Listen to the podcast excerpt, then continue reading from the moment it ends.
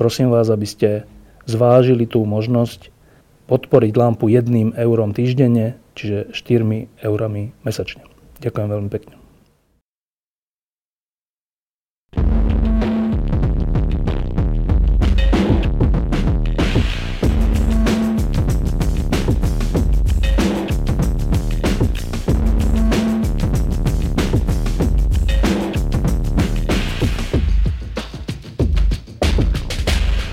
Z tých otázok, že čo máme my mladí ľudia robiť, aby sme mali dobrú vládu? To je tá otázka. Vieš, že títo ľudia všetci chcú mať dobrú vládu, oni nechcú mať akože zlodej, oni chcú, aby ich deti mali dobré školy a aby ich rodičia, starí rodičia mali dobré nemocnice. A čo majú robiť? Ne, neviem odpovedať jednoducho na tú otázku. Neviem odpovedať. Ako, pri voľbách nevoliť hlúpo, to je prvá podmienka, čo predpokladám, že je tu splnená. no to neviem. Nestačí. Koľka ti ste volili Procházku? No, traja. Traja sa priznali a ďalší sa nepriznali. Tak uh, vieš, že to je ťažké. Že, že čo má človek, mladý človek, nespokojný s tým, ako to tu je, robiť, aby nemusel odísť zo Slovenska, ako tie, ako tie desiatky tisíc, ktoré naozaj odchádzajú, tých šikovnejších, tých, ktorí sa potom vo svete presadia. Čo majú robiť? Čo, nemôžu byť všetci novinári, nemôžu byť všetci politici. Neviem, akože ja, ja si myslím, že, že, že jedna vec, ktorá sa dá robiť bez sebe menšej záruky úspechu, je šíriť to okolo seba. E, čo ale najmä v Bratislave e, niekedy nie je vôbec problém, čo je práve problém, že, že, že veľa ľudí, ja napríklad osobne, sa poznám s veľmi málo voličmi Smeru alebo SNS. Dôvod je jednoducho ten, že e, prírodzené priateľstvá, ktoré si vytváram a vzťahy, akože vylúčujú tých ľudí, ktorí sú takíto a, a kamarátim sa alebo stretávam sa s ľuďmi, ktorí volia a majú názory podobné ako ja. Čiže v takom prípade sa veľa nedá robiť, ak človek nie je novinár alebo, alebo učiteľ, proste ak, ak, ak ne, nemá popise práce, že naraz pôsobí na viacerých ľudí.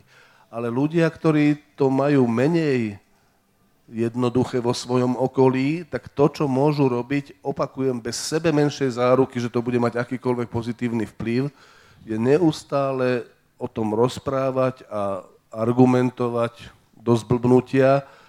Keď sa tým nič nestane, tak sa s tým nič nestane, nestane sa podľa mňa nič zlé. A istá šanca, že Totiž tá druhá strana robí chyby. Teraz ich robí jak na bežiacom páse každý deň novú. Uh, aj tí, aj, aj tí ich voliči začínajú byť z toho nervózni. Proste prestávajú tomu rozumieť ako... A, a treba... Ne, fakt, akože, keby som vedel, keby som vedel, čo sa má robiť, tak by som to robil. K tomuto otázka? Celé zle. Tak, čo je celé zle? Ne.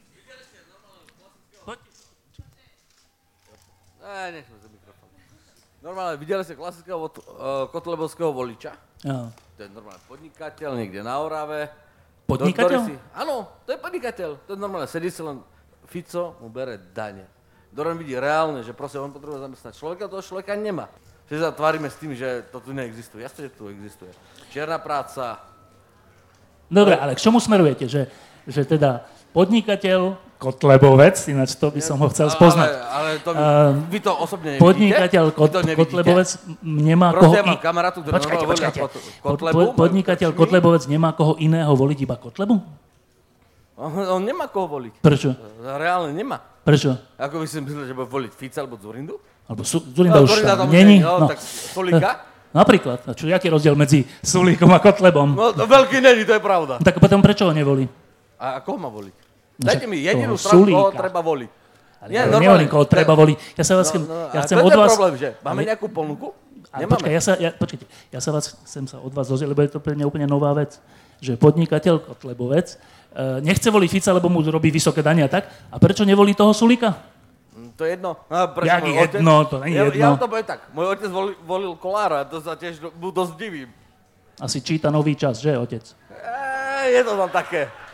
No nie, tiež, on to má dve nemanželské deti, hej? Ale tak Dobre, ako zoberte no, si to. A teraz skúsme sformulovať otázku. No otázka je, máme my nejakú vôbec na Slovensku ponuku, že ísť do tej urny a hodí to tam? Tak, Že ako- koho máte voliť, sa pýtate? Áno, áno. Výborne. Tak ste asi nepočúvali, čo sme hovorili, ale, Ale však môžeme zopakovať. nie, ja, ja som bol voliť. Ideš. Ja by som k tomu Koho? povedal toto. Koho ste volili? No Sulika, normálne som to hodil. No tak vy, tak Potom čo- si, som si to troška uvedomil, že som urobil zle. Ne, urobili ste najlepšie, čo ste mohli No, urobiť. no určite nie. Určite ste urobili najlepšie, čo ste Najlepšie, mohli urobiť. najlepšie bol, keď som vôbec nešiel voliť. To bolo, To robil to, to som urobil ja. Áno, to bolo najlepšie a to bolo To druhé najlepšie, nebolo najlepšie. No. Bolo by. Podľa mňa v dnešnej dobe by bolo najlepšie. Dobre, dobre. Presne. A odpoveď- Dajte radu. Odpoveď, čo sa týka Kotlebu, je, že naozaj je ten výber príšerný, ale v jednej veci je to jednoduché. Kotlebu nie. Veď To ja To viem. znamená, že ktokoľvek povie, ktokoľvek povie, Úplne celé. Ale mne to netreba vysvetľovať Kotlebu nie, ale tým ostatným, ako to vysvetlíte Kotlebu nie. sú takí, ktorým sa to vysvetliť nedá. Nedá. No ale sú ľudia, ktorým sa to vysvetliť dá, ale im nechce to vysvetliť. E, ja si nemyslím, že by to bolo tak, že im to nechce. Pre Boha. Ale- Pre niekoho, ale to asi- koncoch. Rozumieme, čo chcete povedať. Ideme k ďalšej otázke. Um, keby boli zajtra voľby, koho by ste volili? Ako my? Áno. Tak ja si myslím, že keď budú zajtra voľby, budem voliť stranu, ktorá ešte dnes e, neexistuje, ale ktorá vznikne a bude to strana, ktorá vznikne z podnikateľov nekotlebovcov. Um, to nebola otázka. S- e, s Čiže ja, keď budú zajtra voľby, budem voliť. Ja som volil aj v týchto voľbách, volil som SAS, Sulika, hoci ja fakt si myslím to isté, čo Martin, čo sa týka jeho, jeho reči o, o imigrantoch, lebo on je v tomto úplne necitlivý človek a, a celkové je často dosť necitlivý človek, čo ja nemám rád. Ale v porovnaní s Ficom a ďalšími je to, že, že genius. Tak preto som ho volil a v budúcich voľbách budem voliť keď nič iné, tak znova Sulíka, respektíve tých ostatných, ktorí tam sú, ale myslím si, že už tu budú iné strany. To je moja odpoveď. Uh, ja, ja by som strašne rád povedal to isté, čo ty, ale vzhľadom na to, že tá strana, ktorú máme obaja na mysli, vzniká tak dlho z e, pochopiteľných problémov a tak ďalej, akože ja začínam byť, ja, sa začínam troška báť, reálne báť, že či ona vznikne včas. Ale ak vznikne včas, tak s úplnou chuťou budem voliť tú stranu. No, uh, opakovane ste povedali, že dôležité voľby budú až tie budúce. Čo ste tým mysleli? To akože ja. Aké zmeny v politike sa chystajú? Teraz o tom troška hovoríme. Uh, každé voľby sú dôležité, preto ja sa na nich zúčastňujem, ale naozaj si myslím, že že takých ľudí, ktorých by sme si my vedeli vážiť a s ktorými by sme vedeli hoci aj polemizovať alebo tak, v tej politike teraz ich je veľmi málo, asi je to aj únavou, asi je to aj všeličím, že také tie osobnosti odtiaľ odišli, pozomierali, aj, aj väčšina ľudí mala pocit, že to už nie je dôležité, že už sme za vodou všetci, takže ľudia, takí tí rozumnejší a, a tvorivejší ľudia sa zaoberali svojimi biznismi, svojimi kariérami, svojou, svojimi školami, svojimi dobrými vecami. Myslím si, že teraz už veľa ľudí, aj tých naozaj bohatých, ale teraz dobre bohatých, v zmysle nie, ktorí to ukradli, ale ktorí, ktorí sú bohatí, pretože boli šikovní a tvoriví a, a pracovití, tak si uvedomujú, to je správa pre toho, kto sa to pýta, tak si uvedomujú, že nikto iný také veci neurobí, musia to urobiť oni a teda opustia časť z nich svoje biznisy a svoje kariéry a urobia to, aby sme my mali koho voliť. Ja si myslím, že to tak je. Mám o tom trocha informácií, ide to týmto smerom. Čiže v tomto zmysle budú tie ďalšie voľby dôležité a myslím, že oveľa lepšie ako tieto. Myslíte si, že Andrej Kiska za- založí politický, politickú stranu? Privítali by ste ju? Tak, ja som bol u Andrej Kisku predvčerom, eh, ale teda v úrade, eh, nevlámal som sa tam, bol som tam normálne. Ináč zistil som, že ten, čo sa vlámal, je môj sused. To je neuveriteľné. Naozaj, naozaj. Môj sused. Normálny človek, ktorý nikdy nič zlé neurobil ani nerobí. To, je, čarovná krajina. No, Však aj, aj som mu to povedal, že to bol môj sused, ktorý sa ti tu vlámal. Dobre. Tak uh, aj o tomto sme sa rozprávali, tak, ale to je, keďže je to súkromný rozhovor, tak to ja nemôžem povedať, ale uh, takto, že keď som odtiaľ odchádzal, tak mi povedal toto. Ja som sa ho stále dokola pýtal toto isté, čo sa vy že počuje, tak už čo? Čo je? Už je neskoro, už všetci... Už, to, už, už nevieme, čo máme robiť, už je to tu neznesiteľné. Tak bude niečo, alebo nebude niečo. Dobre? teraz je odmlka, nemôžem povedať, čo mi povedal, ale na konci mi povedal, že vieš čo, tak lúčime sa tak, ja som úplne optimistický, hovorí on, prezident. Čiže odpoveď na tú otázku, že či založí politickú stranu, na to ja neodpovedám, ale je úplne optimistický, čo sa týka toho, že tu niečo také vznikne. To je moja odpoveď. Ja chcem odpovedať na ďalšie dve otázky. Či to nie je pokrytecké hovoriť o zlých voličoch a pritom sám nikoho nevoliť. Ani najmenšie zlo, však každý prepadnutý hlas sa delia, vieme ako. Fantastické na tom, že sú slobodné voľby, je, že človek si môže vybrať, koho chce voliť a ak nechce voliť nikoho, tak nemusí voliť nikoho. A toto som ja využil, som na to hrdý, urobil by som to znovu a znovu a znovu a znovu to urobím, keď nebudem mať koho spokojným svedomím voliť. A ďalšia otázka, na tú chcem odpovedať, že myslíte si, že ľudia ako pán Šebej, docent Kresák sú spokojní s touto vládou, prípadne si to nechcú priznať a musia sa tak hrať? Ja som napísal v článku, ktorý vyjde v pondelok v týždni a chcem to tu povedať nahlas. Ja nebudem ani najmenej prekvapený, ani najmenej, keď ľudia ako pán Šebej a pán Kresák vstúpia pred budúcimi voľbami do Smeru alebo do SNS. Podľa mňa je to úplne v logike toho, čo urobili doteraz. To je pre mňa úplne novum, lebo Fero Šebej je náš kamarát, s ktorým si týkame, on ho označuje, že pán Šebej, to som ešte nepočul. Um, to je tam napísané. Tam, áno, áno, dobre, tam napísané. Um, zaslúži si národ, kde najčítanejší denník je Nový čas a najsledovanejšia relácia Farma vôbec dobrú vládu. No, um, to je takto. Zaslúži. Že, že neviem, neviem, či viete, ale teda v Amerike najsledovanejšie noviny a v Anglicku najsledovanejšie noviny a v Nemecku najsledovanejšie a všade najsledovanejšie noviny sú nové časy. Všade na svete. V tomto prípade platí tá Gaussová krivka, alebo čo, to, čo mi to tu on ma presvieča, že ako funguje svet, tak platí tá Gaussová, že všade na svete väčšina ľudí nemá čas na dlhé články a na detailné sledovanie toho, čo sa v tej krajine deje. Všade na svete väčšina mužov má rada tú polonahú babu na tretej strane, aj na Slovensku. Myslím, že aj v tomto stane by sme tak našli. No, uh, všade na svete sú bulvárne tie, typu farmy, však to neprišlo, to sme nevymysleli my, veď tie, je, je, už ani som zabudol, jak sa to volalo, ale to boli také tie uzavreté priestory, kde oni museli byť vtedy na začiatku. Big Brother. Big Brother a také. To prišlo zo západu, z dobrých krajín. Čiže to nie je problém. Nie je problém, že na Slovensku sa veľa číta nový čas. Kde je ten pán, neviem. Uh, nie je problém, že na Slovensku je farma. To je normálne. Však ne, ne, nechcíme byť e, národ Einsteinov alebo čo. Problém je úplne iný.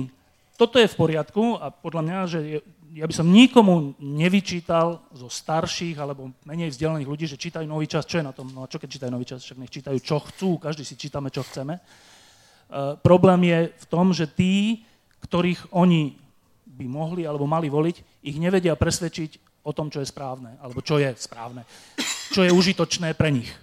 Na Slovensku oveľa viac vie takýchto jednoduchých ľudí, uh, vie ich presvedčiť oveľa viac hrubý človek, demagóg, nepríjemný človek, zločinec až, to bol Mečiarov, Mečiar a ďalší, až po dnešnú vládu, ako keby mali lepšiu schopnosť priblížiť sa k jednoduchším ľuďom, čo je podľa mňa ale hriech. E,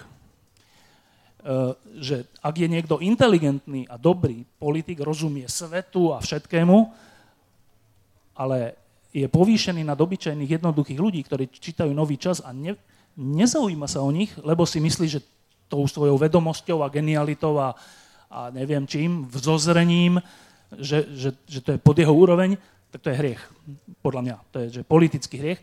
A to tu máme skoro 20 rokov, tento problém, že, že tí, tí lepší, tí, tí rozumnejší, myslím si ja, to je moje taká súkromná, súkromné podozrenie, že sú namyslení.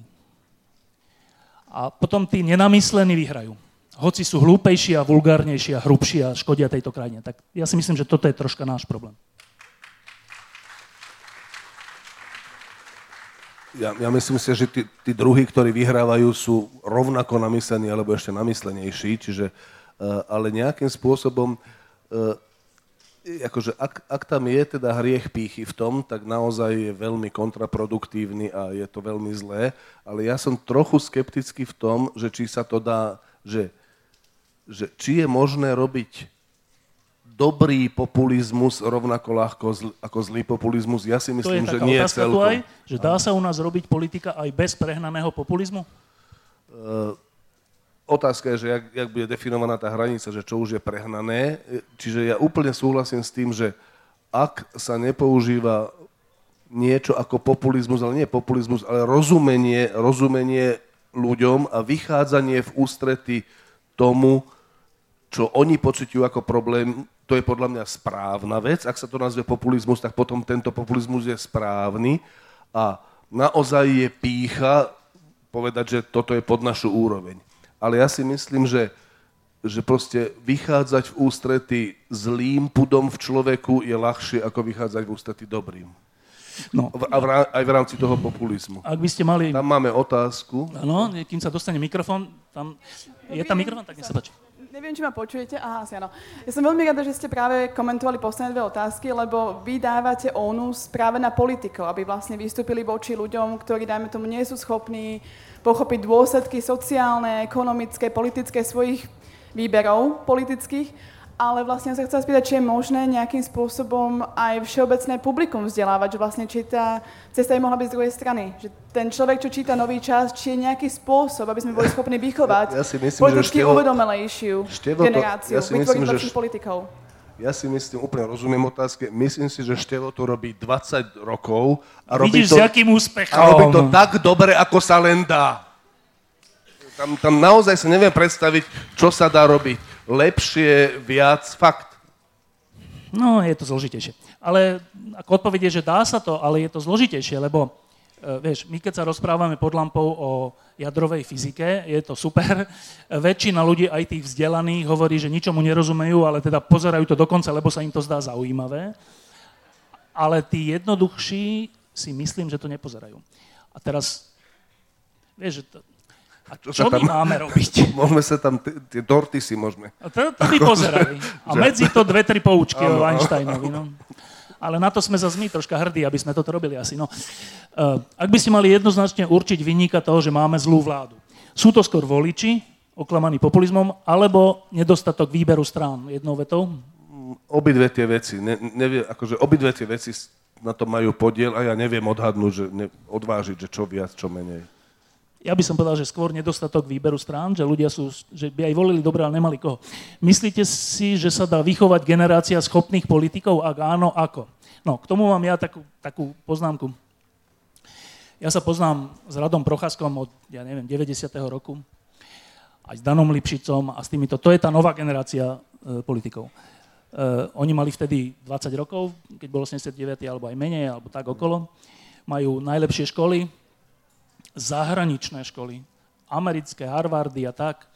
A vtedy uh, sme si tak mysleli, že to bude tak, že, že takíto ľudia, keď, keď získajú tieto vzdelania a skúsenosti a všeličo na západe, tak potom, keď sa vrátia, tak to budú tí, ktorí tu prevezmú tú krajinu po tých troška amatéroch, ako bol Fedorgal, Václav Havel a takýto, ktorí boli super ľudia, ale nemali tie možnosti, lebo komunizmus. A ja konštatujem po tých 25 rokoch, že to tak nie je.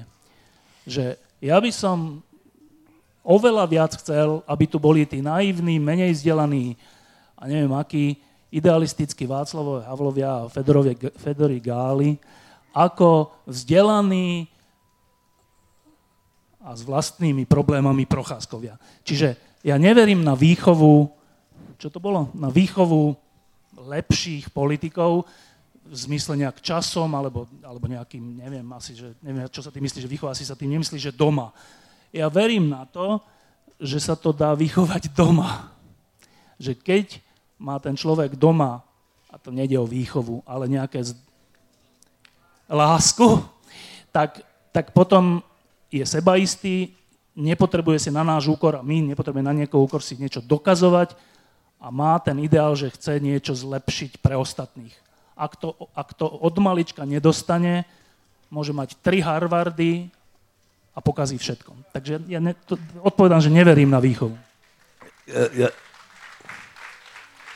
ja by som to povedal možno z iného uhla a možno ešte tvrdšie, že existujú také predstavy, že vychovať budúcich lídrov, budúcich lídrov Slovenska, dobrých a tak ďalej, že sústrediť ich ešte ako mladých a vychovať budúcich lídrov ja osobne mám k tomu taký vzťah, že keď sa niekto prihlási do takého niečoho, že on by mohol byť ten budúci líder, tak vo mne to, tento samotný fakt vyvoláva takú a priornú nedôveru, že k celému takému ja, ja, sa, ja, ja mám z toho skôr strach ako radosť. Čiže ja si myslím, že, že naozaj, že ľudia sa nedajú vychovávať v nejakých vychovávárniach budúcich lídrov alebo budúcich politikov. Tí ľudia sa objavia, častejšie sa objavujú v kritických chvíľach. Dúfajme, že sa teraz objavia z toho, čo Števo hovorí, že zdá sa, že existuje nejaký, nejaká zásobáreň šikovných, schopných ľudí, zodpovedných, ktorí to vezmú do svojich rúk, tak kiež by sa tak stalo a v tom prípade budeme mať koho voliť. Čo sa stalo s ministerkou spravodlivosti? Nevadí jej to, čo sa deje, alebo čaká, že sa na ňu zabudne a samo sa to nevyšetrí, to niečo. No. E, Lucia Žitňanská tiež poznám dlho a, a za mnohé veci si ju vážim a tak, e, ale tak nebudem, tak ona sa aj teraz troška tak uráža, keď jej niekto hovorí tak, že čo tam robí v tej vláde a proste tak, ona stále hovorí, však ale ja tu pripravujem novely zákonov o skránkových firmách a neviem čo, neviem čo čo je pravda, že pripravujem. Asi budú aj oveľa lepšie ako tie dnešné, ale ten, tá celková vec je to, je, to sú také váhy, že budeme mať lepší zákon o skránkových firmách, ktorí budú obchádzať e, oligarchovia a, a celý ten mafiánsky systém. Tak, to, toto vznikne, že budeme mať lepší zákon za rovnak, ale rovnaký stav. A teraz, že prečo to teda ona robí? Prečo, prečo? Tak čeli, kto sa jej na to pýtal, Samozrejme, keď sa opýtate niekoho, že prečo robíš niečo zlé, tak asi vám nepovie, že prečo robí niečo zlé. Uh, tak ja si myslím, že to... Lenže Fero je môj kamarát. Fera Šebe ja dávam do zatvorky, um, že, že Lucia, Lucia Žitňanská a ďalší ľudia, Peter Kresák a, a ďalší, aj Bela Bugar, ja si myslím, že to nerobia preto, že chcú pomôcť tejto krajine, lebo ináč by bolo horšie, ale že to robia preto, že chcú byť dôležití a že to byť dôležitý je natoľko omamné, že, to, že vám to, ja, ja ináč sa nevyvyšujem nad nich, že to sa mňa netýka. Ja len konštatujem, že to sa týka nás všetkých, že zdá sa, že keby sme boli v takých situáciách, tak tá, to pokušenie byť dôležitý, byť richtár, byť, neviem, riaditeľ školy, byť minister, byť niečo, asi to máme v povahe, je také veľké, že nám to že nám to dokonca umožní ísť do vlády s niekým, ktorého celý život, nie že kritizujeme, ale ktorým celý život vlastne opovrhujeme. Keby som mal teraz prečítať všetky texty, ktoré Fero Šebe napísalo Ficovi a týchto ľuďoch Bláhovi a neviem kom, to by boli, že krásne, ja som s nimi veľmi súhlasil, ale strašne ostré texty. Ako je možné, že teraz sú spolu? Tak ja sa troška tak so strachom, troška tak so strachom konštatujem, že svet funguje tak, že keď dostaneme sa do nejakého pokušenia, tak až takto klesneme. To si myslím, že platí o Lucii Žitňanskej. E, je možné robiť politiku bez veľkých finančných skupín?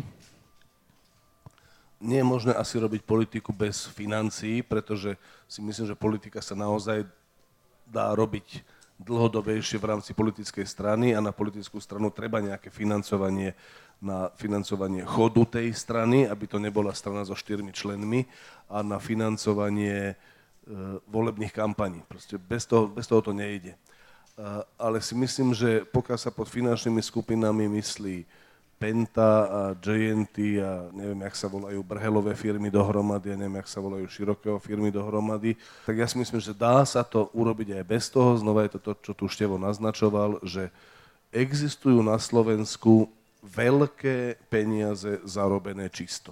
O tom som presvedčený. E, to znamená, že akýsi zdroj dobrých peňazí pre politiku existuje a ak pod finančnými skupinami sa myslí, že to je synonymum toho, že zlé, zlé peniaze, tak potom odpovedie, že dá sa robiť bez politika aj bez toho. To, túto otázku odbijeme jednou vetou. Keby sa vrátil Miki Zurinda, bol by nádejou pre lepšiu vládu? Nie.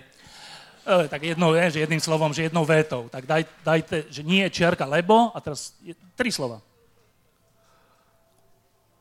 Mikuláš Zurinda je človek, ktorý stál na správnej strane proti hroznému nepriateľovi, ktorým bol Mečiar, potom Fico a popri tom všelijakí slotovia a, pod, a ich klony. To, proti čomu stál Mikuláš Zurinda, bola živelná katastrofa. To bol požiar strašného typu a Mikuláš Zurinda mal byť požiarník. Mikuláš Zurinda bol podľa mňa nezodpovedný požiarník, ktorý začal kúkať na to, že čo z tých požiarnických aut sa dá, treba sa nejako odniesť, alebo tak trošku niečo. Nech si odniešte, čo chce, ale prestali sme byť, prestali sme byť schopní hasiť ten požiar. A ja to Mikulášovi Zurindovi v živote neodpustím. No, tak to bola taká jedna veta. Um, pred voľbami zvyknete ho, e, písať o tom, koho idete voliť v kontexte posledných udalostí, neviem, ktoré sa myslia, ale e, ktoré vaše volebné rozhodnutie lutujete. Ak sa myslí kauza Bonaparte, tak to nelutujem. E, ja som v posledných voľbách volil Sulíka a nelutujem to, hoci ho veľmi kritizujem za všeličo. Čiže nepamätám si za svoje volebné rozhodnutie, ktoré by som lutoval. A teraz tuto je otázka, ktorej naozaj nerozumiem. Skrz systém elektronických kartičiek poslancov je skoro nemožné odvolať Kaliňáka. Ako sa to dá zmeniť, keď budú smeráci robiť to tiež pri úprave spomínaných Európskou komisiou?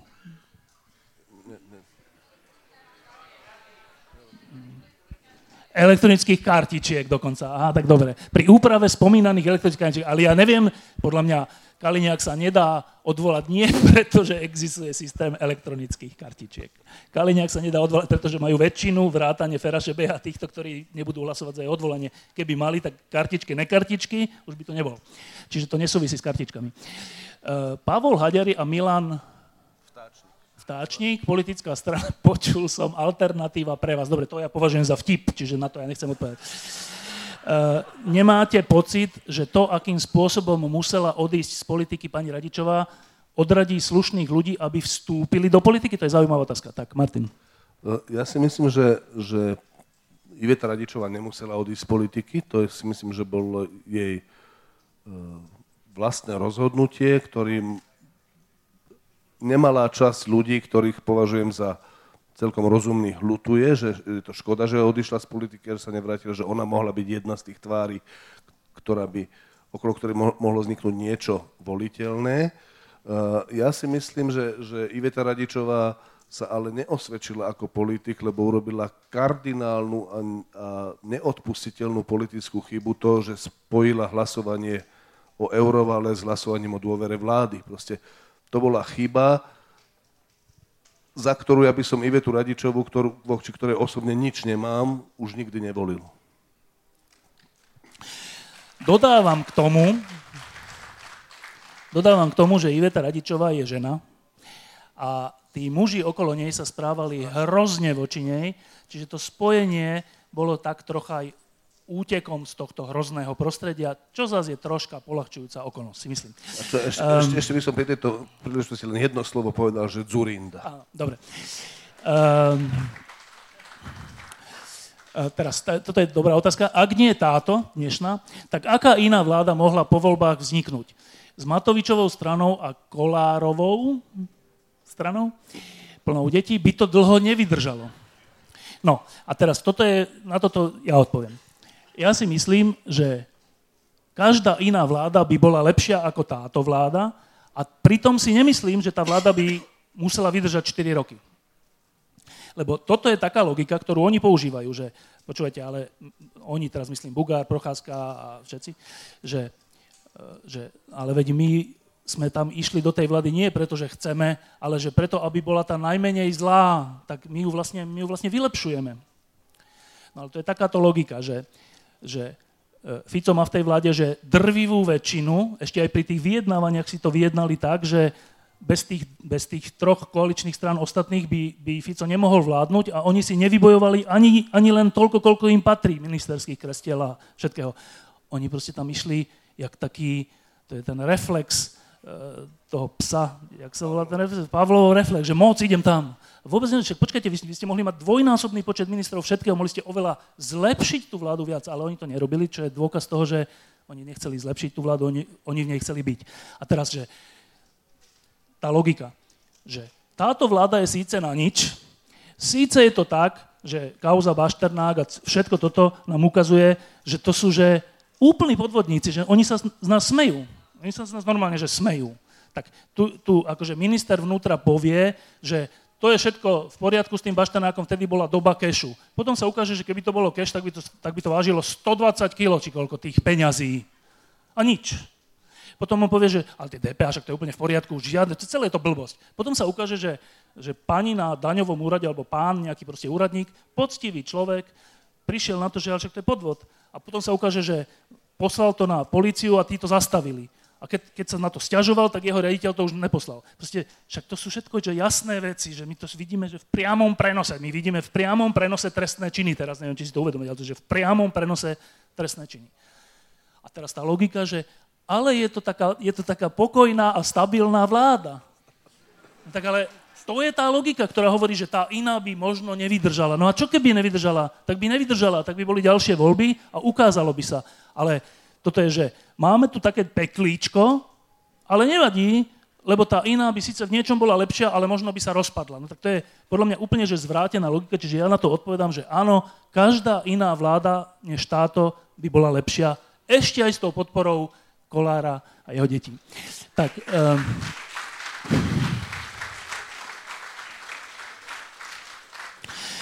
Uh, asi už posledné tri otázky, dobre? Uh, tak táto je vtipná a, a to je vlastne na jedno slovo. Kto je horší, Mečiar alebo Fico? Ja myslím, že od istej hranice sa už nemá rozlišovať medzi tým zlom, ale, ke, ale, ale keby si ma nútil, tak Mečiar je horší. Dobre. Uh, to je dobrá otázka, že Kiska alebo Rybníček v prípade, keď obaja založia stranu, že koho by sme asi volili? Kiska alebo Rybníček, keď by založili stranu? Kiska. Dobre, tak ja nebudem odpovedať. Um, prezidentské voľby sú v roku 2019, parlamentné najneskôr 2020. Na čo bude teraz prezident zakladať stranu, keď má šancu byť dobrým prezidentom až do roku 2024, čo je 5 rokov? Páni. Um, tak e, ja na to poviem takto, že ja si vôbec nemyslím, že a to som teda z okolností aj povedal tomuto nášmu prezidentovi teraz predčerom, že ja si vôbec nemyslím, že je jeho povinnosť alebo nejaká morálna, že, že morálne lepšie by bolo, keby v tých ďalších voľbách nekandidoval za prezidenta, ale by bol súčasťou tej nejakej novej strany, lebo si myslím, že krajina, ktorá má prezidenta, za ktorého sa nehambí, to je pre mňa úplne že nový pocit, uh, ktorý si užívam už druhý rok, tak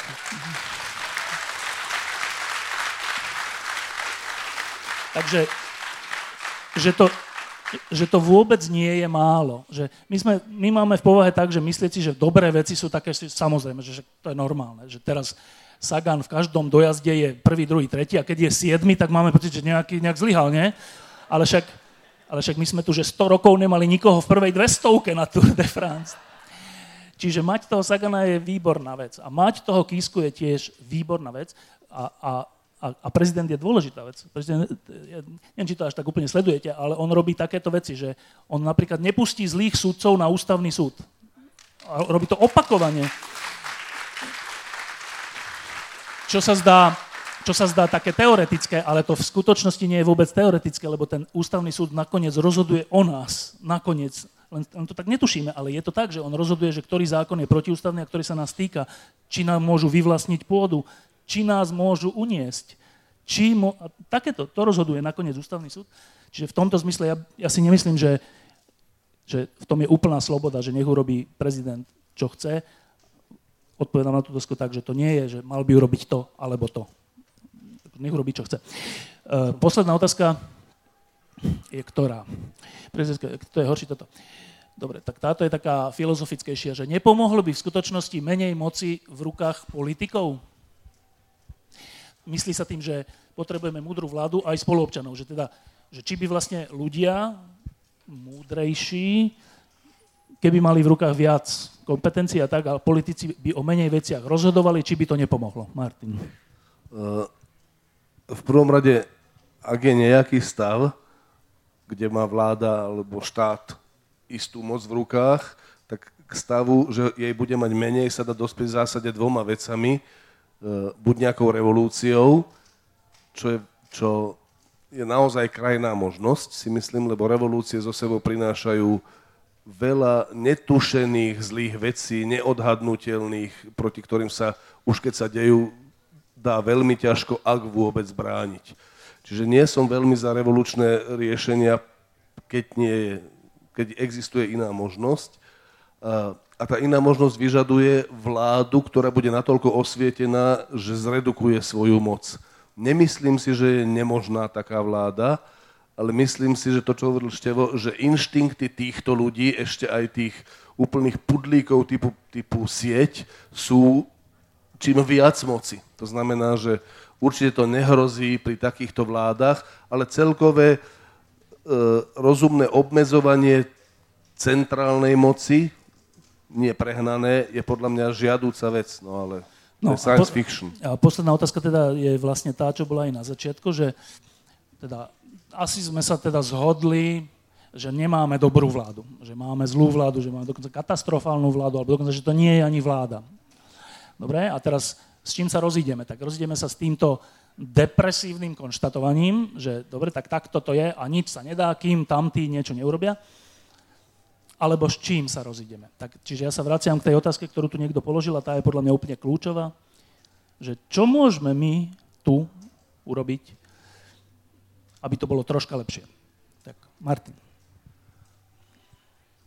Keď, keď chcem byť realistický, a to chcem byť v tejto chvíli, tak si myslím, že naozaj realistické. To není, že jediná možná odpoveď a vedel by som rýchlo sformulovať krajšie odpovede, ale realistická odpoveď je teraz takáto si myslím, že treba počkať na vznik strany, ktorú nemusí založiť Andrej Kiska. Ja si dokonca myslím, že by bol chybou, keby on priamo ju založil, práve kvôli tomu, že je lepšie, keď bude druhý raz kandidovať na prezidenta a veľkou pravdepodobnosťou to vyhrá, ale tá strana predsa nemôže závisieť na tom, či tam Andrej Kiska bude alebo nebude. To musí byť tým ľudí, ktorí s ním by to mali asi čo ľahšie, ale to, musia to zvládnuť aj bez toho musíme si počkať na vznik tej strany a pre tých z nás, pre ktorých tá strana bude voliteľná, že, že to bude to, na čo sme čakali, prípadne, ak sa ukáže, že Rišo Rybniček je tiež niečo také, tak pre tých, ktorí viac inklinujú k tomu, tak keď to bude, tak to nie len voliť, ale pomôcť tomu aj inak, kto ako bude môcť. Novinár môže inak ako šéf-redaktor a majiteľ novín môže nejakým spôsobom, redaktor môže iným, menším spôsobom, e, ne, bežný človek môže, e, ale, ale existuje veľa spôsobov, ako sa tomu dá pomôcť inak, než len hodiť ten lístok volebný. A keď to bude, keď to tu bude, tak potom sa každý z nás môže spýtať, že akože od vstupu do tej strany až po nejakú jej podporu dobrovoľníctvom priamo pred voľbami, alebo niečím, alebo len tými debatami pri pive. Akože, to není, že ja si nerád hovorím, ale hovorím, že musíme počkať, kým to vznikne a potom dojde naša chvíľa a to nie len až pri tých voľbách, ale aj predtým. Každý z nás jeden, ja si myslím, že môže veľmi netriviálnym spôsobom tomu pomôcť. Ja k tomu iba, ja k tomu iba dodám, že ja si myslím, že to, čo môžeme najviac urobiť a čo je najťažšie, je, že, že, mus, že, že aby sme my všetci normálne žili. Aby sme my všetci žili navzájom normálne. Tento stan uh, je prvýkrát stanom bez Ďura Košnerika, ktorý bol náš kolega a minulý rok zomrel v, v, na Islande.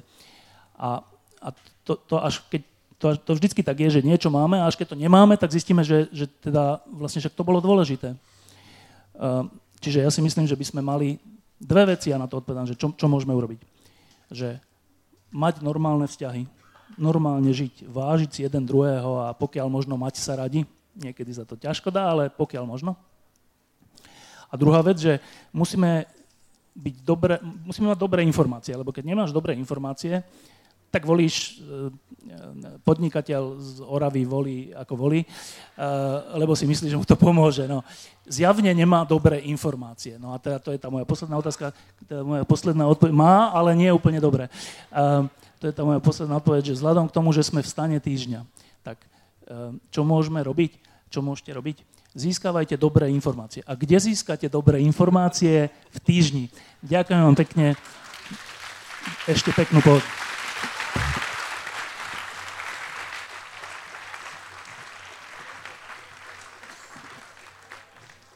Prosím vás, aby ste zvážili tú možnosť podporiť lampu jedným eurom týždenne, čiže 4 eurami mesačne. Ďakujem veľmi pekne.